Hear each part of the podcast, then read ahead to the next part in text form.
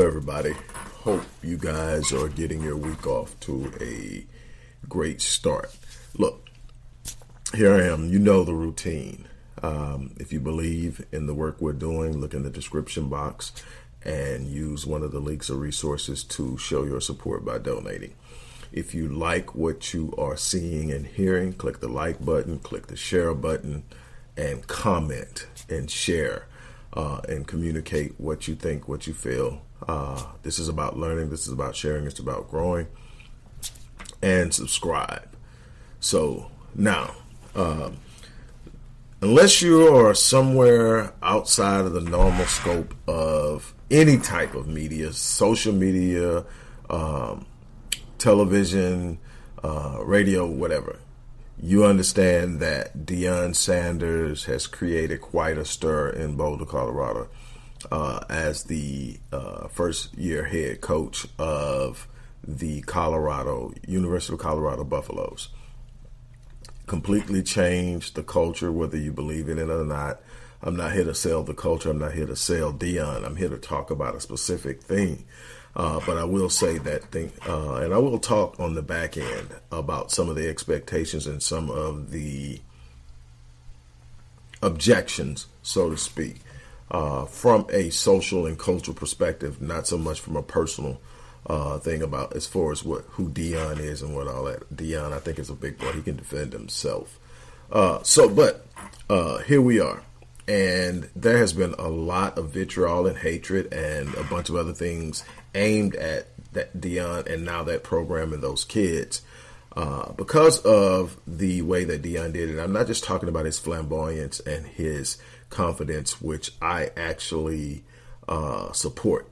I think one of the things that is constantly pushed is the idea that for a black man to be accepted, he must in some way acquiesce to this definition, uh, this Eurocentric idea of what is, you know, the Eurocentric idea of what's professional, the Eurocentric idea of what's classy, the Eurocentric idea of what's uh, successful and all of these different things. And if he chooses to step outside of the boxes, if he chooses to move at the beat of his own drum, if he chooses to redefine how he moves in the world, then he's a problem and he's labeled as a problem. And even some people who come from the same space and place and challenges that he comes from will demand that he gets back in the box because black people getting out of boxes makes other black people uncomfortable as much as it scares whites.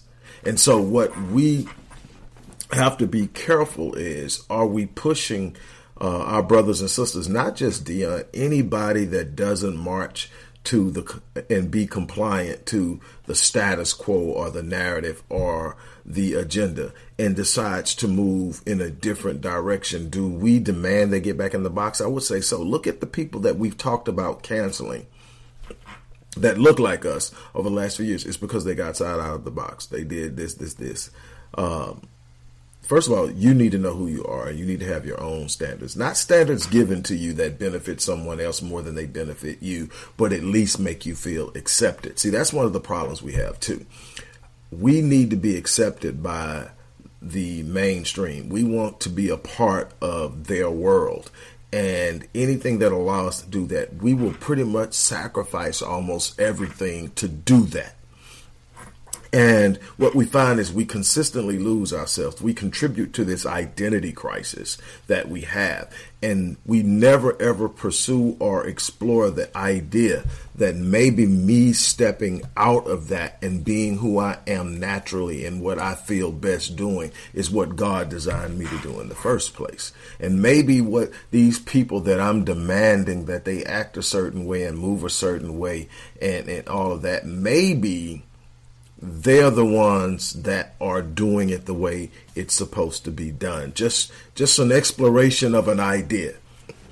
But anyway, uh, there was a big you know Deion wasn't expected to be successful. Uh, so far, he is three and zero. Oh. Uh, the first game he was definitely expected to lose. He was a twenty point five point under, underdog. Uh, the next week, uh, I think it was a little better. Um, but he won against TCU. They put up 45 points. The next week they put up 30 something points. Uh, this week they put up another 42, 43, something like that um, in double overtime. Uh, but it's not the games and winning the games that I'm here to talk to you about. Um, that's good because I want him to succeed because so many people want him to fail and for the wrong reasons.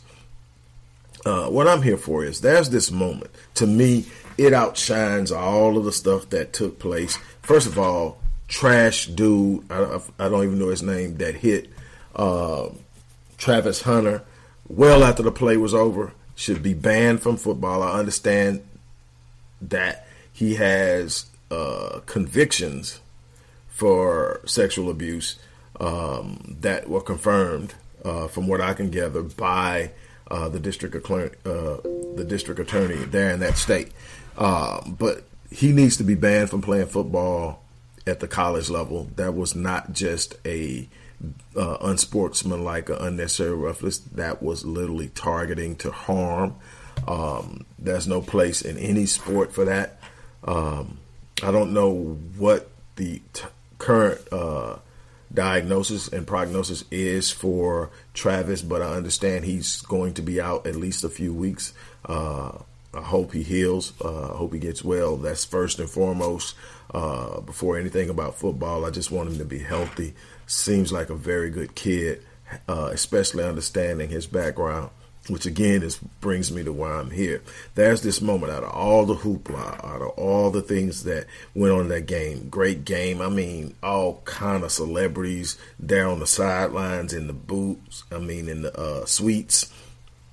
Just something Colorado's never experienced. And you don't see this happen at a regular college game. Just a game. Not, not, this isn't the championship. This is the third game of the season. Uh, two in-state rivalries play, rivalries playing each other. But you saw that. So it's all this distraction, all these things in some kind, kind of way. Uh, both coaches were able to keep their players in it and played a good game.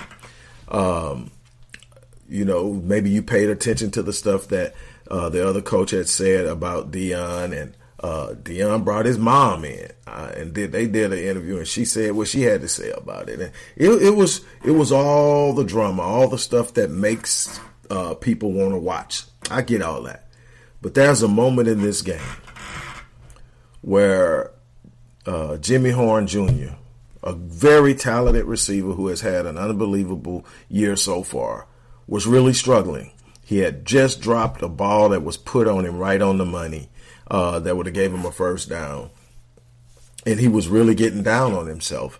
And Deion called him over walked out on the field and met him. He didn't even pull him all the way to so he walked on the field and met him and he put his hand on his shoulder. And at that moment he said something to him. He wasn't yelling at him. He wasn't boisterously boister, uh, boisterously moving his hands. He was talking to him, you know, as you can tell was concerned. You you don't know what it was, but I can tell you whatever it was was so powerful that before he could even finish, this kid is already putting his hands out to get a hug. And what that tells me, I've watched him do this in practice. He did this when he was at Jackson State. So this isn't just about the kids at Colorado. But he reaches out and he hugs Deion and they embrace and he sends him back out. And this kid is the kid who catches the touchdown that ties the game to send it into overtime. Now, it's not about what happened on the field after that. It's about that moment. That's the moment that I've been talking about for 20 years. I'm getting emotional because it means something to me. It means something to me on a way that people don't understand why I do what I do. Let me tell you, I'm going to be real transparent with you. It's not anything new. You've probably heard it before because I'm very open. But I was, I, I, I could feel Jimmy Hunter. See, you know, Jimmy Hunter's I mean, not Jimmy Hunter. I'm thinking Travis Hunter. Jimmy Horn Jr.'s father is incarcerated. He doesn't have a father figure, and that's what people miss. I've watched it. Travis Hunter lives with Deion. Travis Hunter, the one that got hurt. Jimmy Horn Jr., you can look at these kids and the way they gravitate around them and the way they stand up for each other. These are brothers. They've become brothers. And it, it, it permeates. It's there. But what I watched is this kid being fathered coach put down the clipboard for a minute and spoke to his heart and lifted his confidence and let him know that no matter what happens on that field, I still love you. If you haven't had a dad have that talk with you, you don't understand. See, I I know how Jimmy Horn Jr. feels because see, I never know, knew my dad, and and I said this earlier. If I'm honest with myself, there's still a part of me at 56 that yearns to have a relationship with the dad I never knew. And when I say I never knew the man, I never met him while he was alive. First time I saw him was at his funeral, well, his wake. First time I ever saw this man that I longed to know. I was 14 years old and he was in a casket. So when they lowered that body into the ground the following day after his funeral, every dream, every vision, every idea that I had about a relationship with him was buried with him. And I was in my 30s just one one vision, one dream, one accomplishment after another. I'm just knocking them down and I'm just killing them. And, and then I sit down and remember this promise I said to I made to my journalism teacher after I wrote an article that she got published nationally called "The Invisible Father." About absentee fatherhood. I said I was going to turn that article into a book because it needed to be explored more. I sit down to write that book. And as I wrote that book, I started to realize it was so cathartic. I started to realize that I had spent my adult life, well, even the rest of my childhood after that funeral, and my adult life until this point, I had spent it trying to prove my worthiness of love to a man who had long died. That's the power of the presence or the absence of a father you know, there are things that happen. Trust me. And ladies, don't be that one. Don't be that one interfering with that relationship because of what happened between you and his dad or her dad. Don't be that one.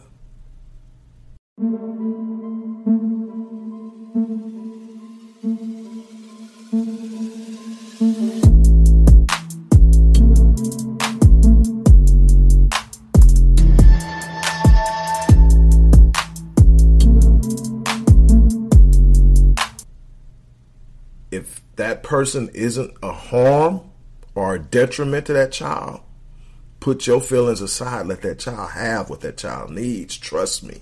But anyway, I, I if I'm honest, there's a part of me that still yearns for that. But in, in, in, in, in that honesty, there's also a, a, an understanding that even a greater part of me misses the man who voluntarily took that role on, my great grandfather. My grandmother's father and mother adopted me. And so I had a man in the home, and I still know the pain of not having a father. So I understood what was happening on that field. I've been talking to you about the need for male presence to properly socialize these young men into an identity. And what Deion is showing them is that their identity is bigger than football. He wants them successful in the classroom. He wants them successful in the field, but he wants them to be successful men. And so that requires what? Mentorship. I've been talking about this for years. Can't get support for it to save your life. That's okay. God is going to make a way to touch the lives of these young men because they need it. To me, great spectacle. I mean, the, the, the whole game was it was exciting. I, I, I love the comeback story. I love the way they came back and won that game. I'm I'm I'm I, I, I'm good with that. But that moment well, he took that kid and spoke into his life. Something that was so powerful that in the middle of dejection and frustration, he hugged his coach. He wasn't hugging his coach, he was hugging his surrogate father. And that alone to me, I, I mean, in, in, in this idea that everybody's got these standards, these Afrocentric standards that they want Deion to operate through, and they are using an an, an I, I, idealistic measuring stick to judge him by. To those who are doing it, to those who are showing support and love, I'm not talking to you. To those who just absolutely hate him, talking to you either. But to those of you that saying, "Well, he ain't do this, and then he did this," he let me tell you something. The, those ideals sound good. Those ideals sound sound good when you're having discussions. They are great for debate but they are rarely realized in life. Things overlap. Nobody has everything aced out. Nobody's operating on this standard. And when you find the people who are operating the way that you are trying to get people to operate, they die broke and they don't even have. If it wasn't for Amari, uh, Amar'e Stoudemire, Dr. Yosef Ben Jochannan would have been having a GoFundMe. One of the most brilliant freaking minds in history and Egyptology, bar none, we didn't take care of him. He did it the way we told him to. You don't need to capitalize it. You don't need to monetize it. You don't need to do this. Don't charge for and all this. And he just kept giving. He just kept giving. He just kept giving. And we sucked the freaking life out of him. Deion is building based off of what we live. We live in a world of capitalism. If you don't have money, you're at the mercy of the people who do. And you can say what you want, you can act how you want, unless we are able to create an autonomy through which we function and don't need them. The idea of us being sitting around here talking about money ain't important. We need we need to be capitalizing on opportunities and enriching ourselves and the ones we love. We should be building wealth, which, whether we are anywhere, we should be building wealth because wealth is the way that you ensure that your uh, preceding progeny, those who come from your loins, your generations out projected outward, are covered. Not starting where you start not having to go through the exact same thing to get on their feet as you. That should be a progressive growth to at, at some point. There's a generation of children who are literally underwritten and can walk out and actually live in the power of who they are, unleash their imagination, unleash their potential without economic restraint. And if we're not doing that, we're failing them. So what I see is yes, Deion's looking out for himself. Any person with a half a brain should. He built that. He built the brand. Prime is his brand. He built it. And he's been monetizing and using it for decades. And now he's using it in another way, but he's also helping young children who were being overlooked or who were being mishandled by a system and then spit out. This NIL deal this transfer portal has changed the game, and he has played it better than anybody at this particular point. And I think the young men who operate underneath him are going to be better for it. Does he have some things that he's done that I don't agree with? Absolutely. And if somebody were to look at my life, they'd say the same damn thing about me. What I'm looking at is, is he, and then you got to think about the collective impression that he's making. He, he's he's having a positive effect on people who have been feeling uh, downtrodden, overwhelmed, overpowered, outmanned, outgunned, forever. All of a sudden, people are starting to talk with a little more pep. People are starting to talk about their dreams a little bit more. People are starting to talk about their aspirations. People, and, it's amazing how that happens. Now, what should be happening instead of trying to douse his fire? You should take just a little bit of it and set your life on fire so that you can set others. And then when you set your life on fire, you get to live it under the principles you want to live it under. But what we can't do is sit up and demand this idealistic uh, type of life that nobody's living to try to put somebody in a box. Because the truth of the matter is, you have an issue with that success. I don't have an issue with nobody's success. Everybody should have the success that they worked hard for and they built. and he worked hard. He's gifted, but he worked hard. He showed up. I know the stories about this guy. So he showed up and he does it as in everything he does. He does it as a businessman. He's doing it as a coach. He shows up. He's up. He's not just sitting around being pretty. He shows up. And that's the same thing with you. Show up, do your thing, make your thing happen, and then you can do it the way you want to do it. But I am just like blown away at that moment. I saw it and now pictures are floating around, but I saw it and I'm like, man, look at this. To me, how and at that point they were losing, and it didn't seem like they had the answer. And when I saw that moment, I said, it don't even matter if they win. To me, he won at that moment with the way he handled that young man because you got to think it's Deion's brand and name that's going to get hammered in that press conference. And he admitted, he said that was a point in time after the game. He admitted that was a point in time. I said, man, this I can't let this dude beat me. This press conference is going to be unbearable if this dude wins.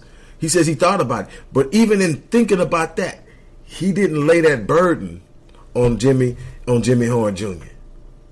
when he dropped that ball. He stood up and told him, whether we win or lose, I love you. Come on, man. He, he, he's sitting up there telling him, hey, you are who you think you are. You're that dude. You can go out there and you can be that dude. Go out there, but whatever happens, you loved. You still have a place. It's nothing like having permission to be yourself without fear of if I step out here and stumble thinking you have to be perfect will create more mistakes than you can ever imagine. So I just had to. I had to come on and say, man, to me, you know, the game, I'm glad they won. But to me, at the moment that that dude had that conversation with that kid, it was a it was a win. Period. So on that note, look, I'm gonna get ready to get out here. Like I said at the beginning, if you like what you see, click the like button. If you believe in what we're doing, look in the description box and find a way to support our work. And our work is extensive. If you haven't kept up with me, you don't know the work I do, there's a link to the organization's official website, the Odyssey Project. Look, look in there and you can see it all. We're actually right now doing an update on the Blueprint 1.0. If you're not familiar with the Blueprint, it is a comprehensive plan for black empowerment that I created, man, over 10 years ago. Uh, it's had the uh, co signing of one of the people I consider to be a mentor, Dr. Claude Anderson, his wife Joanne, and, uh, and some others. Um, but I am updating it. So I'm looking for insight and input and suggestions on what we can add to it, what we can modify in it. But somebody had to do something, and I, I decided I didn't see agenda, I didn't see everything. I hear everybody talking, but I didn't see it anywhere where you can go look at it. So I created it and everything else that's on there. So ch- go check all that stuff out. But if you believe in what we're doing, give. Uh, if you think that this is something that you can grow from, subscribe. Uh, on that note, look, I'm going to get ready to get out of here. Thank you guys for allowing me to come into your space for a short period. Thank you.